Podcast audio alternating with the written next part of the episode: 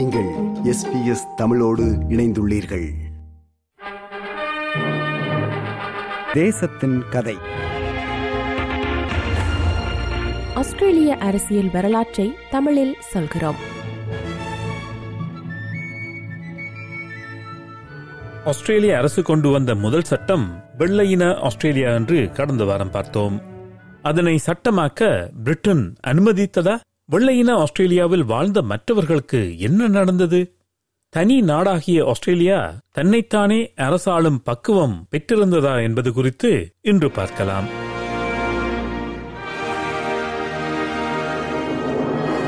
Australia ஒரு நாடாக முன் ஒவ்வொரு காலனியும் தனக்கென ராணுவ படைகளை உருவாக்கியிருந்தார்கள். ஒரே நாடு என்றால் அனைத்து காலனிகளது ராணுவங்களும் ஒருங்கிணைக்கப்பட வேண்டும்.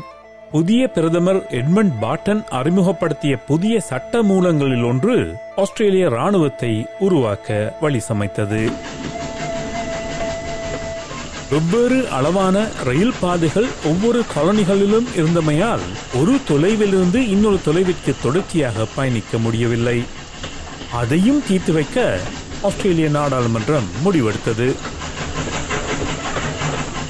ஆனால் முக்கியமாக வெள்ளை இனத்தவர் மட்டும் ஆஸ்திரேலியாவில் வாழ சட்டம் கொண்டுவரப்பட வேண்டும் என்பது இந்த காலனிகள் எல்லாம் ஒன்றாய் சேர்வதற்கு தீர்மானம் எடுத்தபோது எடுக்கப்பட்ட முடிவு. அதனை சட்டமாக்க வேண்டும் என்பது பிரதமர் எட்மண்ட் பாட்டனுக்கு நன்றாகவே தெரியும்.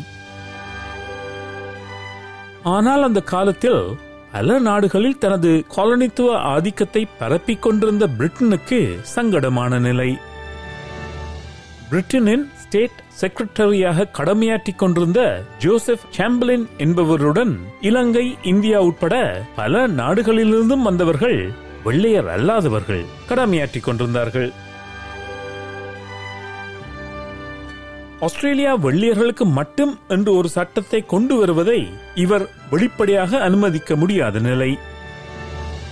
அவர் அதனை சூட்சுமமாக எட்மண்ட் பாட்டனுக்கு எடுத்துச் சொல்ல எட்மண்ட் பாட்டன் இன அடிப்படையில் என்று வெளிப்படையாக சொல்லாமல் தனி வெள்ளையர் என்ற சட்டத்தை ஆஸ்திரேலியாவிற்கு குடிவர ஆங்கில மொழியில் ஒரு பரீட்சை எழுதி அதில் தேர்வாக வேண்டும் என்று ஒரு சட்டத்தை முன்மொழிந்தார். இதனை பிற்காலத்தில் பிரதமராக போகின்ற அல்ஃபிரட் டீக்கன் பில்லி ஹியூஸ் போன்றவர்கள் எதிர்த்தார்கள். தனி வெள்ளையர் சட்டம் வேண்டாம் என்று அவர்கள் எதிர்க்கவில்லை. அவர்களை பொறுத்தவரை ஆங்கில மொழியில் பரீட்சை எழுதுவதால் மட்டும் தனி வெள்ளையர் சட்டத்தை நடைமுறைப்படுத்த முடியாது என்பது அவர்கள் வாதம் Alfred Deakin, a Victorian politician who later went on to become Prime Minister, said the main reason that the colonies agreed to federate was to make the White Australia policy an Australian law. பலத்த எதிர்ப்புகள் வந்திருந்தாலும் ஐந்து வாக்குகள் வித்தியாசத்தில் Australia வெள்ளை இனத்தவருக்கு மட்டும் என்பதை நாடாளுமன்றத்தில் சட்டமாக்கினார்கள். சரி புதிதாக வெள்ளையர் அல்லாதோரை அனுமதிக்க மறுக்கலாம். ஆனால் ஏற்கனவே இங்கே இருக்கின்ற வெள்ளையர் அல்லாதவர்களை என்ன செய்வது? இதிலே பாதிக்கப்பட்டவர்கள் பணம் படைத்தவர்கள் அல்ல. தொழில் தேடி பசிபிக் தீவில் உள்ள நாடுகளிலிருந்து வந்திருந்த கரும்பு தோட்ட தொழிலாளர்கள்தான்.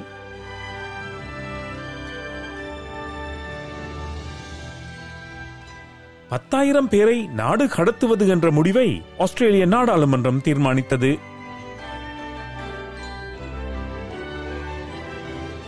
சுவர்களே இல்லாத இந்த நாட்டில் வெள்ளையர்கள் மட்டுமே உரிமையுடன் வாழலாம் என்ற சுவர் எழுப்பப்பட்டது.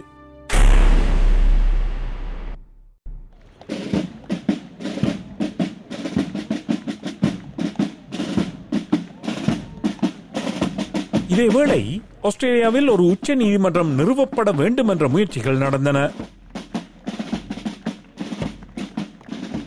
முதலாவது உச்ச நீதிமன்றத்திற்கு மூன்று நீதிபதிகள் நியமிக்கப்படுவார்கள் என்று தீர்மானிக்கப்பட்டது.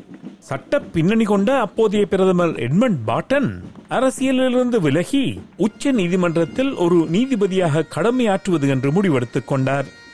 ஆஸ்திரேலியாவின் உச்ச நீதிமன்றம் அமைக்கப்பட்ட போது அதன் முதல் தலைமை நீதிபதியாக சாமியல் கிரிஃபித் பொறுப்பேற்றார்.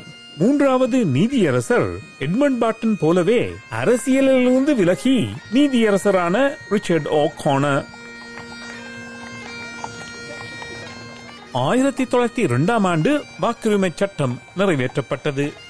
பெண்களும் ஆஸ்திரேலிய நாடாளுமன்ற தேர்தலில் வாக்களிக்கலாம் என்ற சட்டம் நடைமுறைக்கு வருகிறது.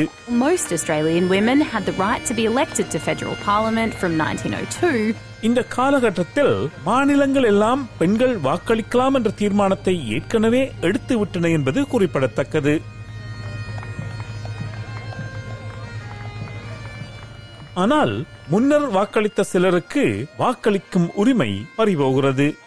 பூர்வீக குடி மக்கள் மற்றும் ஐரோப்பிய இனக்குழுவை சேராத பலருக்கு வாக்களிக்கும் உரிமை இந்த புதிய சட்டத்தால் பறிபோனது.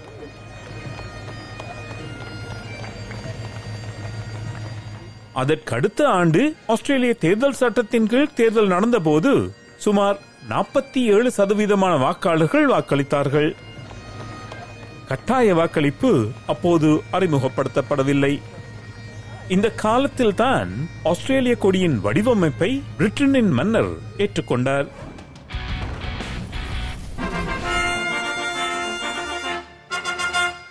இதுவரை காலமும் மெல்பர்ன் நகரில்தான் நாடாளுமன்றம் கூடியது.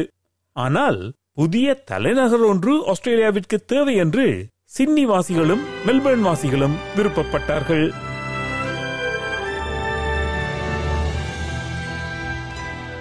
நியூ சவுத் வேல்ஸ் மாநிலத்தில் உள்ள டல்கெட்டி என்ற இடம் புதிய தலைநகருக்கு உகந்த இடம் என்று கணிக்கப்பட்டது.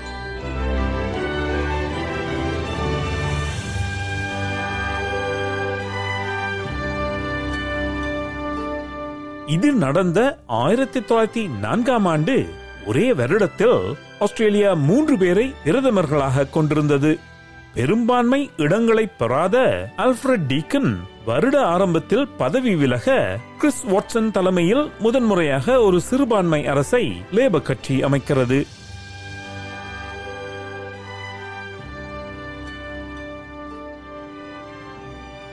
இது நடந்தது ஏப்ரல் மாதத்தில்.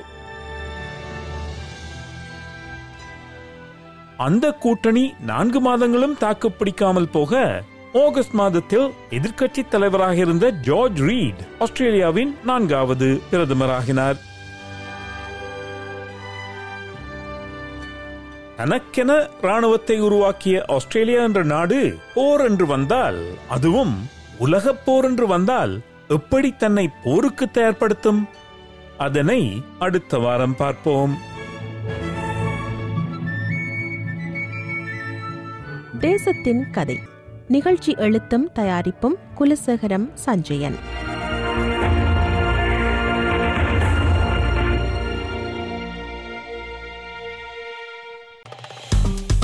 விருப்பம் பகிர்வு கருத்து பதிவு. லைக் ஷேர் காமெண்ட் எஸ்பிஎஸ் தமிழின் ஃபேஸ்புக்